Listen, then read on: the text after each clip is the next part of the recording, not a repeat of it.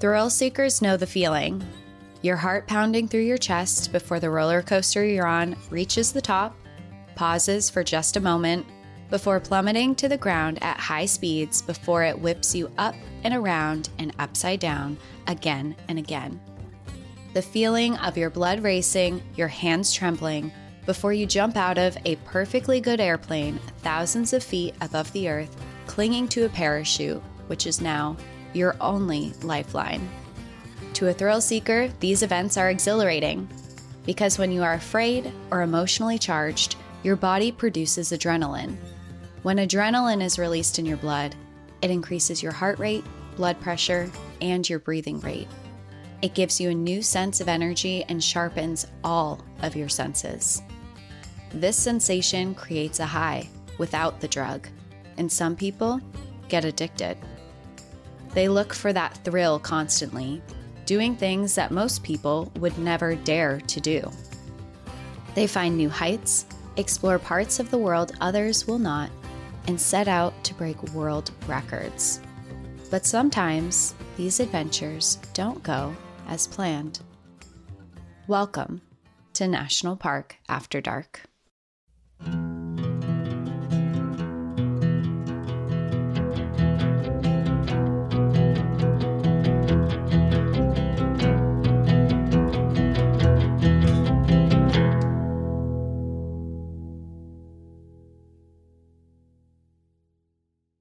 Another thrill seeking episode. You're on a kick, I feel like. I am for sure. I have this. I found this episode before too, before the Colorado River one. And I just really like adventure and fun things. I guess maybe to start the new year off, I'm just feeling adventurous. So I found this story, which is a really cool one. I'm excited to tell. So is it a survival story or what is it? Um, Kind of. So, my story today is going to be the story of a parachutist named George Hopkins who set out to make a record number of parachuting jumps in a single day. And in that, he wanted to create like this huge public spectacle of himself. So, beforehand, he wanted basically to do a publicity stunt. So, he chose to parachute out of a plane and land on top of Devil's Tower National Monument to gain recognition. Is that legal? No. I was going to say, no. I feel like that is not approved. It is wildly illegal okay. and you cannot do it. Which was part of why he thought it was a good idea because people would take notice. Okay, gotcha. And this was part of the multiple jumps in a day or was this just a single event that was supposed to be eye catching? This was a single event that was supposed to be eye catching where he would be like, "Hey, now that you know who I am, check out in a couple days I'm going to be breaking the world record, like come check me out" kind of thing. Okay. All right. So he has a plan. It's just not probably a good one. Yeah, no. And you've been Not to good plan. You've been to Devil's Tower. I did, yeah. And it was I say this I think after I researched stories, but I'm like, "Oh, if I had known this, there would have been other things I would have looked out for there, which I'll get more into in the story." But I always think it's cool to know the history of parks and things that have happened there, so I look at it a little differently now, but maybe people who are visiting who will hear this story can now think of this when they go. I'm excited because I've never yeah. been, but of course, Devil's Tower is iconic. I feel like anyone can envision it when you think about it.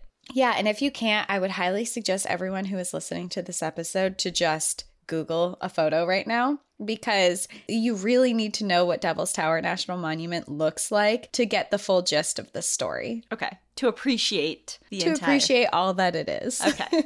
so as always, before we get into the story of George Hopkins, I do want to tell you all a little bit about Devil's Tower National Monument. If you have not heard of it, it is located in the northeastern portion of Wyoming. It's just over the border of South Dakota. So I went when Danielle and I did our trip to the Badlands. I stopped there first. And it was designated as a national monument on September 24th, 1906 and it was actually the very first national monument that was ever established inside of the United States. Interesting. Yeah. It's a pretty small national park. It only protects two square miles of land, and it's part of the Black Hills. But within that two square miles of land, there stands the astounding geological feature of Devil's Tower. Devil's Tower is a solitary, tall, flat topped, Google this so you can see what I'm talking about, steep sided tower of rock, which is known as a butte, which is composed of igneous rock. It's believed to be over 65 million years old, and it was believed to be formed as molten magma cooled near the Earth's surface that long ago. Part of why this tower is so noticeable is because surrounding it is pretty flat. It's prairie, there's some hills. It's kind of up on a little bit of a hill too, but it's relatively flat with this massive tower that's standing in the middle of it.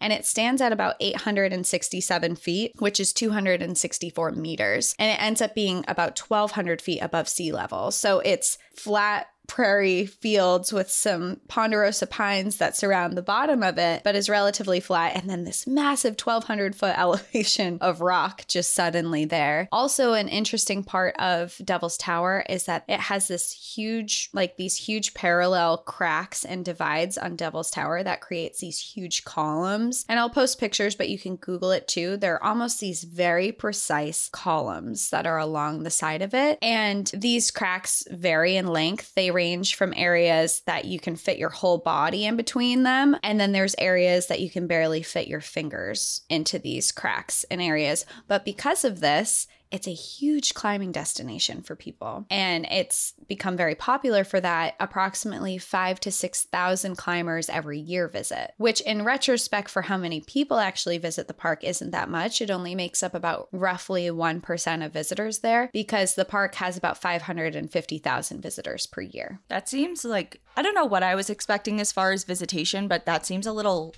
low. But I guess if it's only what you say, two and a half square miles. Yeah. So I guess maybe that is a lot for people to just go see a rock. It's a small area. And I mean, when I did go there, it's not there's not great parking there and i actually had to drive around for 30 minutes just to park my car Oh, to wait for someone to leave. yeah there's a designated parking area and then there's kind of like this grassy area that people just park on and i had to drive around several times because it's just this little circle to get there and there's probably other places but i was short on time i think i was picking you up from the airport actually and i was like i just got to get in and get out so i couldn't take any trails or look up any ways to walk from further because i just wanted to like get in get out but yeah it was uh I mean, five hundred fifty thousand is is not as much as you think of. With six million, you hear for others five million, four million, but it's a decent amount.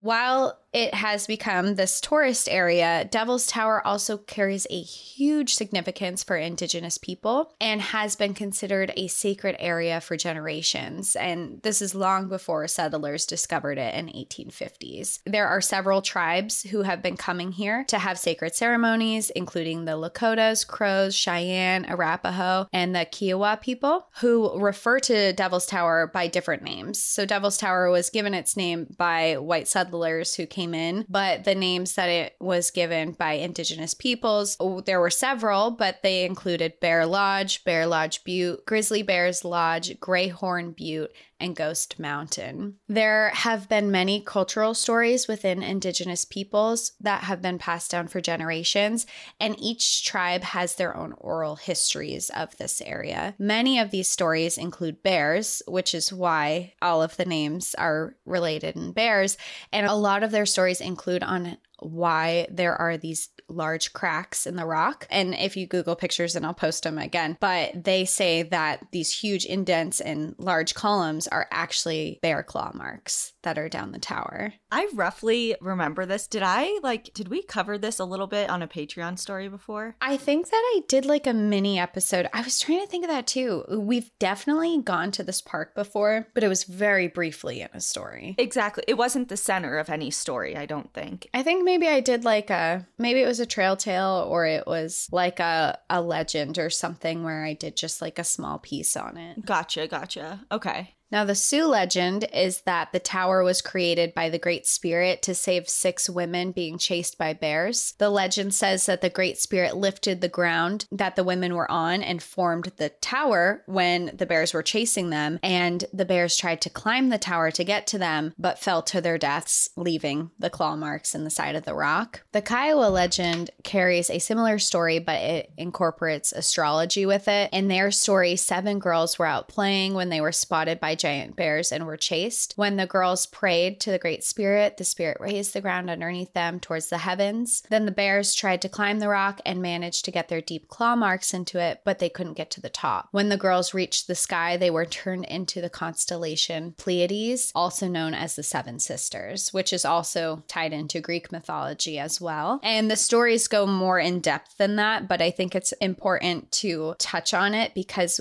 if you look up Devil's Tower or you visit Devil's Tower, you'll see these big portraits of Devil's Tower with this huge bear climbing up it, and there's figures up at the top. So to know where that's coming from. I love it. There are spiritual practices that are still happening at the monument today in the form of group ceremonies, sweat lodges, sun dances, and prayer offerings. Along the park trails, it is very common to see colorful cloths that represent personal connections to the sites, and you're not allowed to touch or remove any of these prayer offerings that you see in the park. So it's still very, very highly used and occupied by Indigenous people. And when I was there, I saw them. When you're walking on the trail, you can see them all. And there are signs everywhere to be respectful and that this is Indigenous land. And there's a lot of history there too that you can go in and learn about everything, which I thought was really cool. The park is also home to wildlife. The tower itself is surrounded by groves of ponderosa pines, and if you're there on a quiet day, you might see white tailed deer roaming around or hear the cries of prairie dogs. It's the home of lots of different species of rodents, birds, and reptiles. There is also, and I know I talked about this on the podcast before, but there's also wildlife that's on top of the tower. Yeah, see, this is all ringing a bell to me. Yeah, we talked about this, and I know I did when I was researching this. I'm like, I remember this. There's native grass that's up there, there's cacti, and there's sagebrush. And plants aren't the only thing that have made their way to the very top of this tower because there's chipmunks, mice, pack rats, and snakes that all live at the top. Do you know the area of the top, like how big the top is? It's about an acre. Okay. So it's a decent size. And I was reading how did these animals get up here? And there's conflicting, people aren't totally sure. But climbers have reported seeing them climbing up the rocks. They've seen snakes like slithering up the sides. So, climbers have reported that. Scientists think maybe they've been up there for a really long time and reproducing. And there were a lot of theories of it. But I thought that that was very interesting because it's not, you can't just like climb up there easily. I cannot imagine a pack rat scaling an 800 and something foot sheer they do face. it. they do it. we had this is just a total side note but one time on our in our first house in washington ian and i lived in a log cabin and we like heard stuff in the ceilings and you know everywhere we're like okay we definitely Mhm. have mice and so the mice were like we took care of like we relocated and whatever and Aw. it was fine. And then we started hearing a significant amount of noise from the roof, Mhm. but it sounded different than like little mice. We're like, what the fuck is that? Like, what is that? And so it goes on for like a week and it's always coming from this one area. So we finally we had a flashlight like that we left right near the door so we could go out and see like if we could see it. Just the way that Mhm. the roof was like slated and um we looked it up because we finally found so one day Ian goes outside and he's like he uses the flashlight and there's like two little eyes like staring back at him. And he's like babe babe. He's like I found I don't know what it is. I don't know what it is. And so I go out and we see and it looks like a chinchilla. Like it looked like a chinchilla. And he's like is this a chinchilla? And I'm like them there's no fucking way. This is a chinchilla. A chinchilla in your roof. but I'm pretty sure like 95% sure it's a it was a pack rat That pack rats are chinchillas. is that a question or a statement A statement. Oh, they are? No. fucking way. Okay. No. okay, hold on. Let me look it up. Oh, pack rats are cute. Okay, yes. Okay, so this is what I'm trying to get, like the point across. A wood rat. It was a wood rat. That's what it wood was. Wood rat. And they, he was so cute. And we're like, okay, but he's like stealing everything and like making a nest up there and like fucking up the insulation. So we named him Budgie. I don't know why we named him Budgie. So finally, we get a have a heart trap and we put it out there. And Ian's like, "What do I put in it? Like peanut butter?" I'm like, "I don't know." And he finally he just takes a huge ass slice of like bread and throws it in there. And we're in the middle. Like we had a lot of wildlife. I'm like, I'm not sure we're gonna catch Budgie. Like we might catch something else. And lo and behold, the first night, like I was still at work, um, and I was driving home, and he like sent me a video and he's like i caught the budgie and his little hands were like up on the cage and he was like kind of really cute and inquisitive and he's like can we keep him? I'm like no fucking way. So we had to uh, relocate him and it was a big to do but i'll try and find the video or a picture I of was it. gonna say we need to see Budgie now. so cute That's so funny. But anyways, so when you when you were describing the top and with all these like different rodents, I'm like, there's no way Budgie would have made, been able to scale Dev- Devil's Tower with his tiny little hands. No fucking way. You know, don't underestimate Budgie. Okay. all right, I'll shut up for the rest of the entire episode now because that was enough.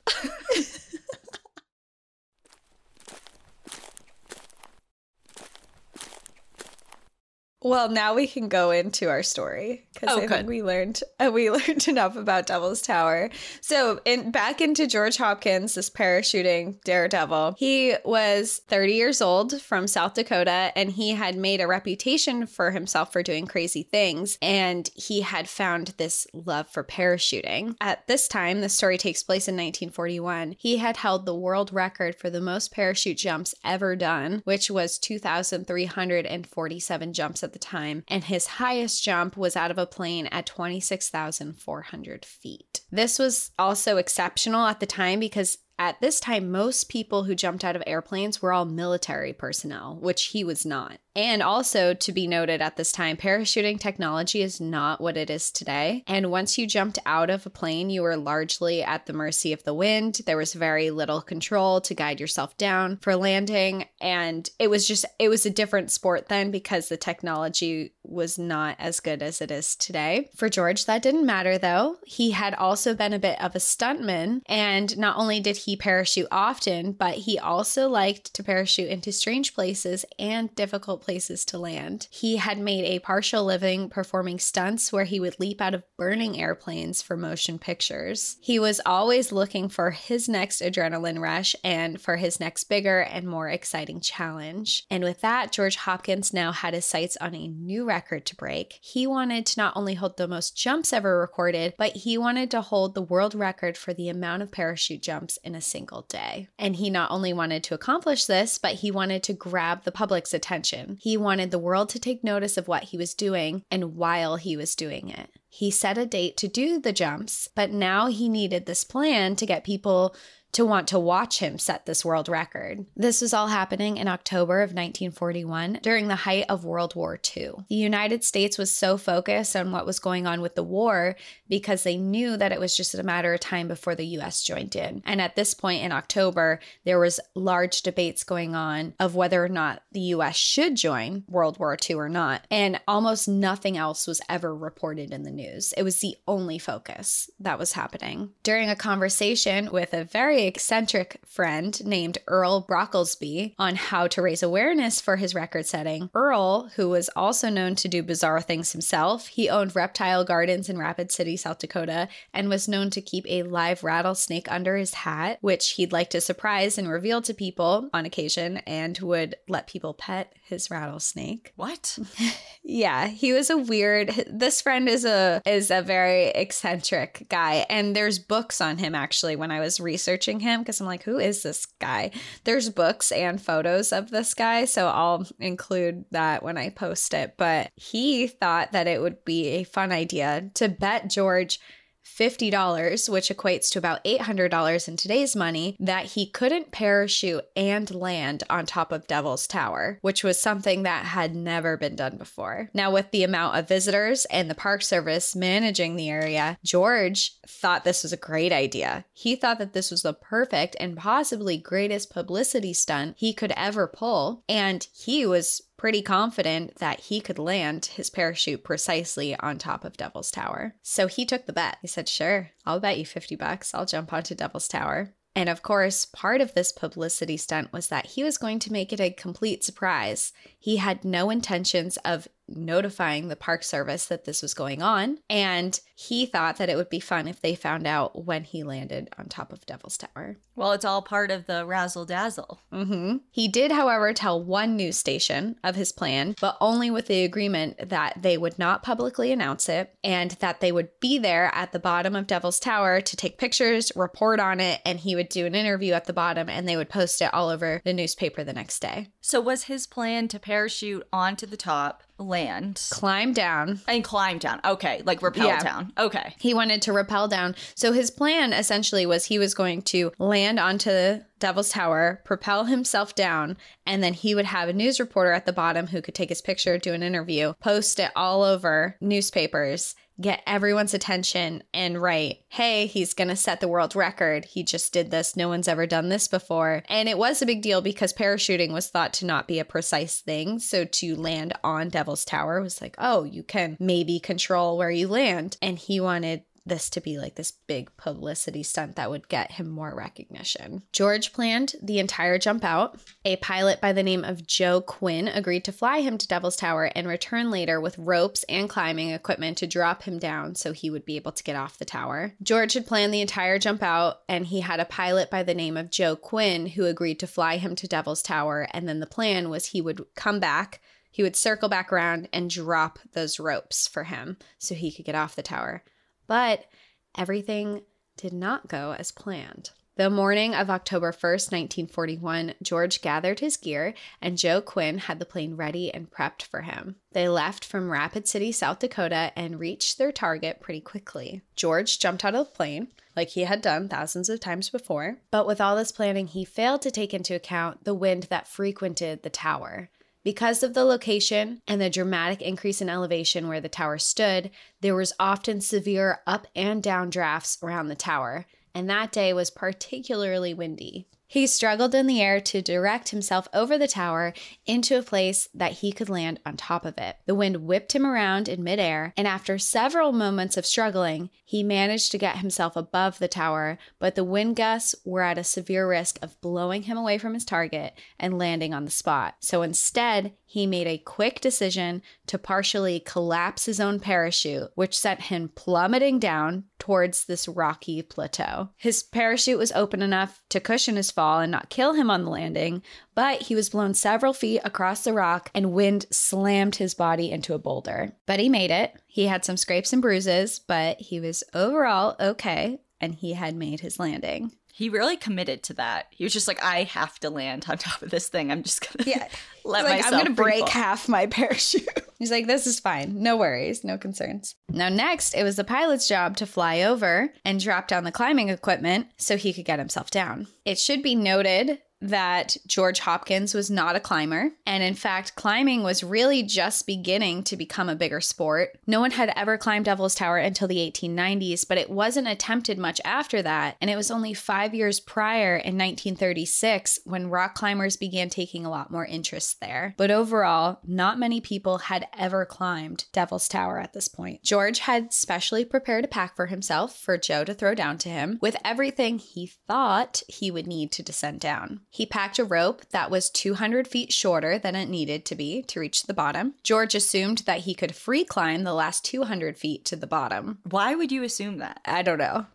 200 feet is a long way. I will say at the very bottom of Devil's Tower, it's huge rock boulders. And I don't know if he thought that that was the part he was going to be climbing down, was he could just like scramble over these rock boulders. But this was 200 feet shorter than the rock boulders. Oh, okay. Not until the ground. Well, it was until the ground. He would be in the middle of the air at the bottom, he wouldn't have a way down. He'd have to literally free climb. But I don't know if he thought maybe because of the boulders that was like part of the 200 feet he was missing, Mm-hmm. but it wasn't. Along with that rope, he packed a sledgehammer and an old car axle that had been sharpened at the end, and that was it. I have to ask, does he have any climbing experience? No, Oh, okay, good. All right. no, there's none. Just jumping No out of climbing. planes. Just jumping out of planes. Okay, solid. He's like, it's fine.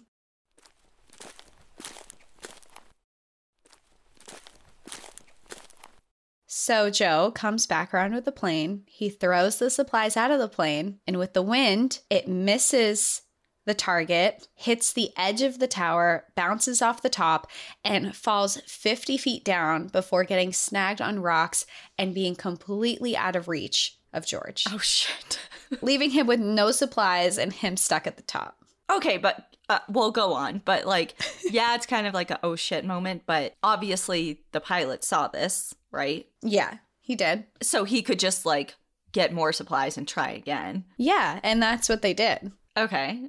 Another plane was brought. Well, actually, what happened was because of this, the Park Service figured out what was going on. They saw what happened, or someone reported it. It was kind of unclear in the research I did if the news reporter reported that it was missed or if the pilot reported that it was missed. But another plane ended up being brought in with more rope supplies, and they brought in a rope that was 200 feet shorter than he was supposed to have again. But by the time that this was initiated, it had gotten later in the day and bad weather had rolled in. The plane successfully dropped the rope, but they literally just dropped a rope. It wasn't in a bag, it wasn't tied well. And by the time it landed, it was in complete knots and disheveled. And a blanket of fog had rolled in that had brought snow. So when it landed, the rope was completely frozen and tangled in knots, and George couldn't untie it, unfreeze it, use it at all. Come on, guys. Like, let, let's get it together a little bit. Dropping the ball here. Now, by this time, it was getting too late in the day, and there was not going to be any rope dropping. It was too dangerous to climb down because it was now really icy. So instead, he managed to send a note down off of the tower. I'm not exactly sure how, but on the note, he said that he knew he was stuck up there for the night and he asked if they could send him whiskey for medicinal purposes. Just like a He's like, paper hey, I'm airplane. stuck here. Pervert. Can I- like a note down. And like how ballsy. It's like, okay, sir, you're not even allowed to be here. Why the fuck would we send you whiskey? Like, yeah, sure, like I want you to be comfortable. It's like you're not even supposed to be up there.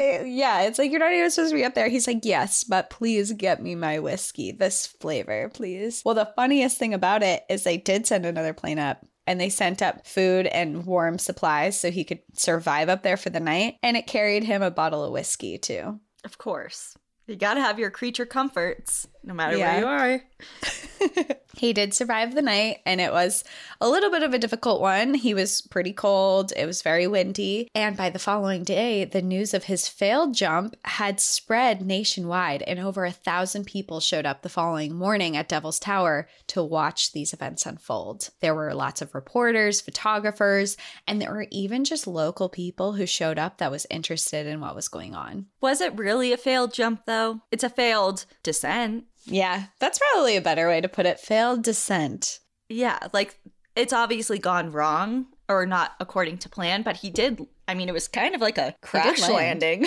but he landed. he did plummet down into the rocks and made it. So I guess that that counts. So not totally failed. Well, that next morning, they brought more food, more blankets, more supplies, and they brought him a bullhorn. They employed a car equipped with bullhorns on it and parked it on the road below Devil's Tower so they could communicate with each other. So now they're just like shouting back and forth. It's like, more whiskey. Like a walkie talkie wouldn't have done the job. It's the 1940s. I don't know what the technology is back then. yeah.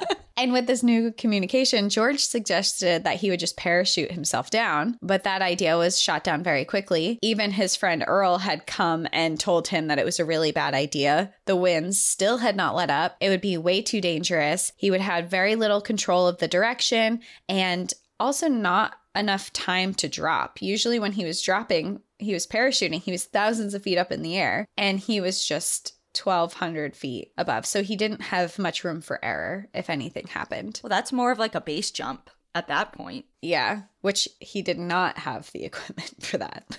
Yeah, let's just cut your losses now. Like you're not doing well. yeah. So the Navy offered to bring in a helicopter to airlift George out, but the winds were too strong and the weather was too dangerous, and a helicopter couldn't fly safely up there. So again, that idea was kind of vetoed and out. I was really cold, it was icy, and it was windy. And while George's ideas hadn't worked out exactly the way he wanted, he was kind of enjoying his time because he noticed the publicity that he was getting. He was in pretty good spirits. He was just kind of like, hey, yeah, I'm up here. Mhm. Name's George Hopkins. Write it down. Add it to your newspaper. Another night came and went, and the Park Service had more supplies dropped to him. They exchanged conversations with the bullhorns and often were saying words of encouragement like, Don't worry, we're getting you. Another night, we're figuring this out. We'll come for you soon. Now, the news had spread nationwide with what was happening, and letters started pouring in from civilians and military personnel offering to help or offering ideas to get him down. But the weather had still not let up. Even Goodyear, with their famous, I don't know if you've seen it before, their famous Goodyear blimp, Oh yeah. it's a blimp that says Goodyear on it. They offered to fly their blimp in to rescue him, but they had a condition that the blimp would have to be guaranteed to survive the rescue. It couldn't have any damage. It couldn't, like, How they had to be able to guarantee that everything would go smoothly. And the Park Service was like, Oh, I can't, I can't guarantee that. like okay, yeah, we'll just tell the wind to take it down a notch and Yeah. that's such an odd thing. It's like, excuse me, what? yeah, it's like, and they were like, well, our our brand can't look bad. I'm assuming it's like if our blimp goes down in fiery flames in a rescue, then it's gonna look bad. So they backed out. They're like, never mind, we can't help them.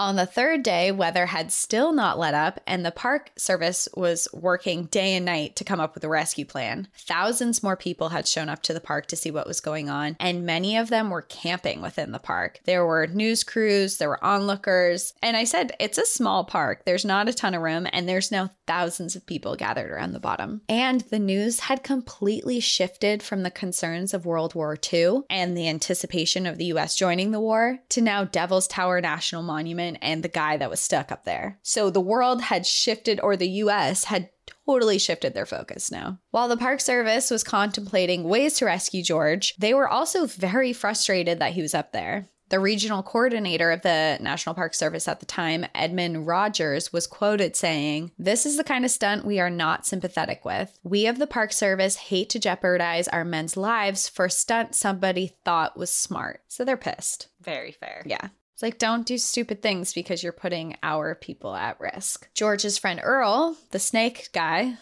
rattlesnake in his hat, Yep.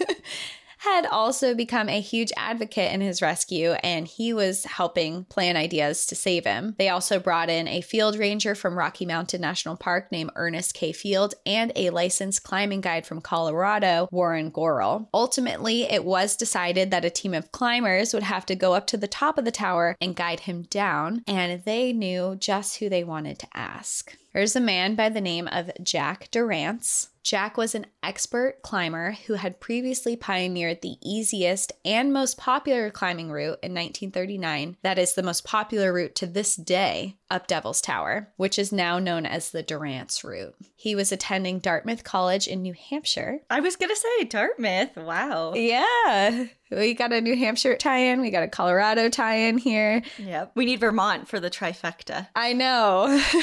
and well, he was this very expert climber in New Hampshire, and he actually founded the Dartmouth Mountaineering Club in 1936, which is still a club to this day. He had been part of an attempted climb of the second tallest mountain in the world, K2, where four men had died on the expedition, but he was credited for saving the lives of one of the men who was suffering from pulmonary edema. And he was a clear choice for the mission. You know, he had done these crazy climbs, he had rescued people before, and he had pioneered the easiest way to get up Devil's Tower. And at this time, there really weren't many people who had ever climbed it. So there, this was a no brainer. It's like he's the guy. So he agrees and he assembles eight climbers to join him. Because of the continued bad weather, the team was forced to leave New Hampshire by train and they didn't arrive until the night of day five, which was October 5th, of George on top of the tower. So George is still just hanging out on top of this tower, just waiting for someone to come in oh and get my him. gosh. The press had obviously heard of the news of Jack's incoming, and when he arrived, they surrounded him with questions and were interviewing him. And he was quoted saying, "It's not easy, but it can be done." The following morning at 7:30 a.m., Jack led the team up the climbing route, and because of how cold and wet the rock was, it took them several hours before they reached the top. When they did reach the top, they found George Hopkins in great spirits. He was excited to see them. He didn't seem like he was afraid at all. He even came across as nonchalant about being up there, and he invited them to lunch. Well, of course he's in great spirits. He's been getting airdropped whiskey all the time. Yeah, well, the National Park Service had dropped so many supplies there. He had tons of food, he had blankets, he had warm clothes. He was like kind of com- comfy up there. And he's just like, Yeah, thanks for coming, guys. Like, you want some lunch? I've got lots of food up here. It was even, I read one thing that said that they brought him a medium rare steak and like dropped it to him. What? This is reminding me, you know, the, audio for different reels and TikToks of, from Borat. And he's like, entry, please. This is my house. That's like what I picture doing. Welcome. That's so funny. That sounds exactly what it is. He's like, I live here. Welcome. Would you like some lunch? Exactly. and they they were like, Yeah, sure. We've been climbing for hours. We'll sit and hang out and eat Yeah. some lunch. So they sat around eating lunch. They talked for a while, and then the team discussed how exactly they were going to get him down and the protocol and what he had to do. hmm So it wasn't until they started at 7:30 in the morning and it wasn't until 4:45 p.m. that day that they began their descent Well, they were having lunch and steak. and hanging out. Yeah. And it took a long time to get up there too. Now, while it was a relatively uneventful climb down, it was done carefully and precise, which took them several hours to complete. They didn't reach the base until 8:20 p.m. that night. So they had a 13-hour day of rescuing this guy. That's like a day at the old vet clinic. Yeah. Yeah, it is. 12 hour shifts. Any nurses, like human medicine too, nurses know it's 12 hour shift and then some. hmm You think you're having a seven to seven? Think again. I don't know. I was notorious for like the building's on fire and it's seven o'clock on the dot. And I'm like, well, that's my cue to go. I gotta get out of here. I remember ordering like pizzas for dinner because like we would. Have I can have remember being stuck in surgery In until surgery. like 9.30. because you know what doctor I won't put her on blast, love her, but she would always add more. It's like, she's like, yeah, sure, we can get this emergency surgery at this non emergency hospital going at 7 p.m. It's like, oh my God.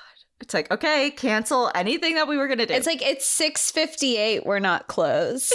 get them prepped. Yeah. yeah. so we can sympathize with the rescuers. In total, George had been up there for about six days before his rescue, and reporters, of course, were sitting at the bottom waiting to ask him all about it. But before he answered any questions, his first priority was Earl. And when he saw him, the first thing he did was he extended his hand out in a gesture of like, hand over my money. Like, come on, cough it up. Come on. You owe me 50 bucks. And Earl did. He was waiting at the bottom and he handed him $50. And he's like, Yep, y- you made it. You landed. You, you won the bet for sure. Yeah, it wasn't a failed whatever you said. It was not failed. Yeah. It was not failed. He did do it. It was a failed descent down. then the reporters started asking him questions and they were like, What were you doing up there? was one of their questions. You were up there for six days alone. What did you do to occupy your time? And he was quoted saying, I counted the big boulders on that damn mountain peak a thousand times. I gave them all names. You couldn't print if I told you what they were. So I don't know what he named these boulders, but they were clearly colorful names. Mm-hmm. And he was just like, I just sat there counting boulders and naming them. It's like, well, I guess for six days. Now, during his six days up there, over 7,000 people had visited the park. News articles had spread nationwide about it, including caricature drawings of the event in the Chicago Tribune, which I'll post a picture on Instagram. For those six days, the US had stopped focusing on World War II and the debate that was going on and clearly focused just on the national park and him on top of the tower. But that all changed on December 7th, 1941, when the attack on Pearl Harbor happened and the US officially joined the war. After this, it was very seldom that people visit national parks at all. And this would continue for several more years before people started going back to national parks once the once the war started. So this was the last big event that happened at a national park before World War II Interesting. when we officially went into war, George Hopkins enlisted in the military and trained new paratroopers on how to safely jump and land using a parachute. It is believed that he set his world record while he taught in the military. Although today the world record has been recorded in 2006 by Jay Stokes, who completed 640 skydives in 24 hours. Oh my god. Isn't that insane? I'm like, how is that even possible? He must have just like he would jump and then already have new gear and a new plane ready and waiting and he would just run into and over and over There had to be a whole team. Oh, for sure. It was probably a huge endeavor. Yeah. That's crazy. crazy 640 times and i think of that and i just think you're in such a rush to do it in this time frame that the preciseness of it has to go out the window and it has to get more dangerous How many did you say? 640? 640 in 24 hours are you doing the math Yes. to see like how many a minute that is or An hour. An hour. an hour 26.6 an hour. wow that's wild that's like two minutes it's two and a half like something around two and a half every two and a half minutes he was jumping out of a plane So they, he couldn't have gone super high up.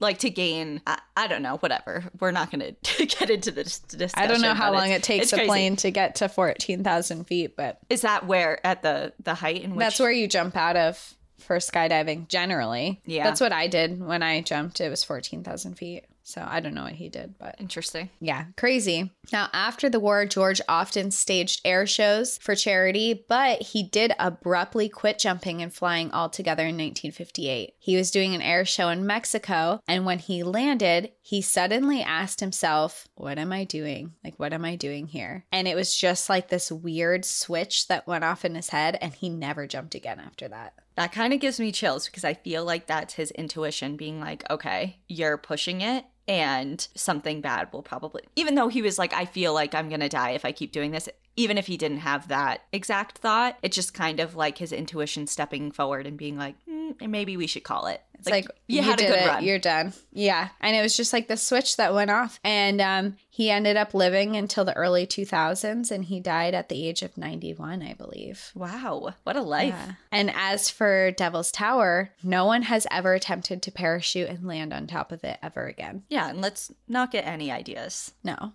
It's very illegal. You can't do it. and, and the Park Service, I am pretty sure, frowns upon it very much. But it's never been done again. I think it also is important to note that because this is such a sacred area, that climbing the tower and probably landing on the tower, I'm sure, is actually considered very disrespectful in indigenous cultures. But it climbing is permitted. It is permitted. I think that you have to, you do have to get permission from the Park Service to do it. I don't think you can just show up and climb.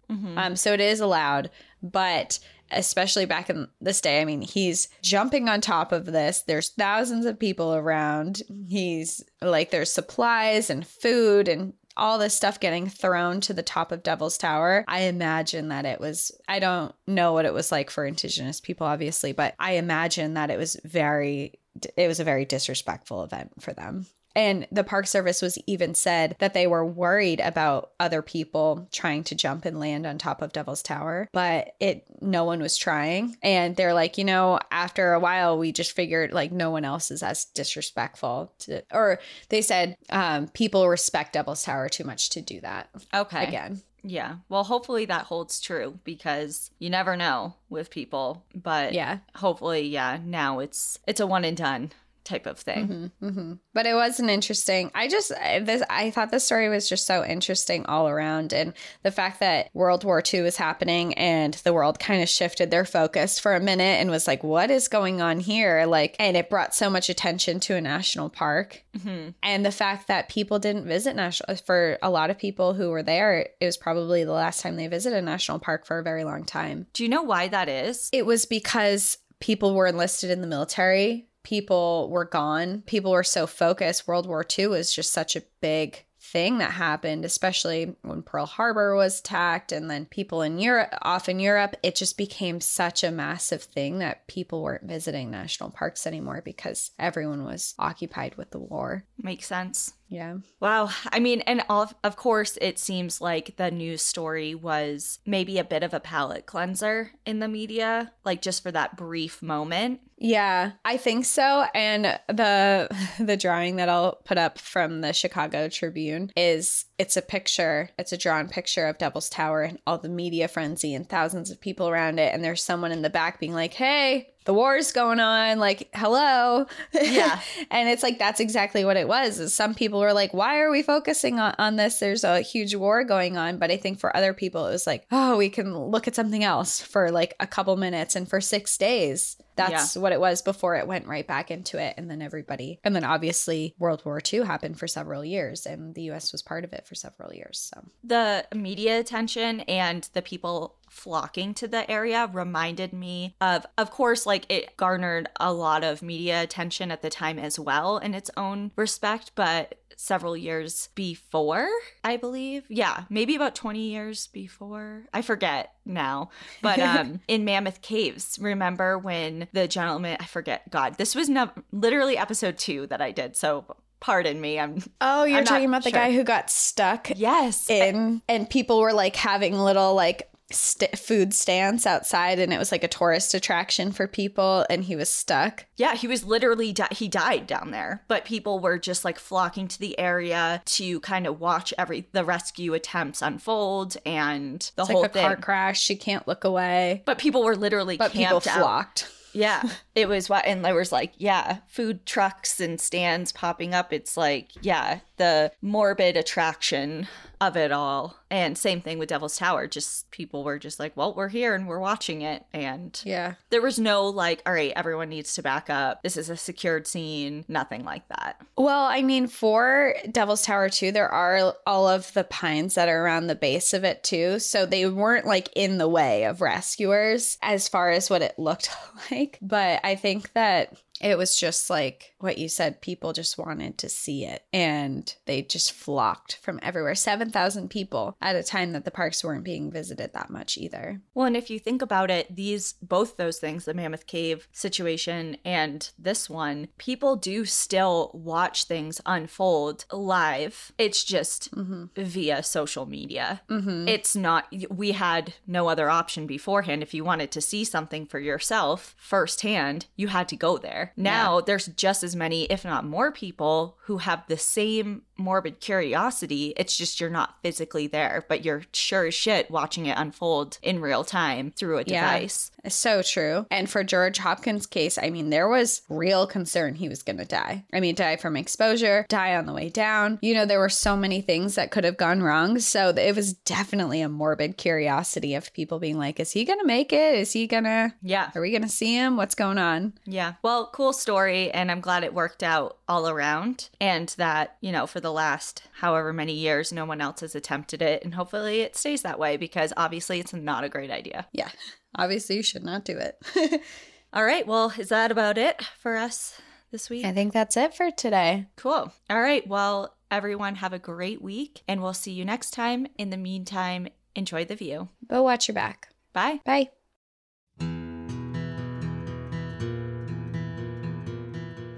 Thank you for joining us again this week. If you have a trail tale you'd like to share, send us an email at npadstories at gmail.com. Follow us on Instagram and Facebook at National Park After Dark and on Twitter at NPAD Podcast. Become an outsider by joining our Patreon, where you'll gain access to monthly bonus stories and exclusive content. And remember, when you support our partners, you're supporting our show. To access our special discount codes along with source information from today's episode, check out the show notes.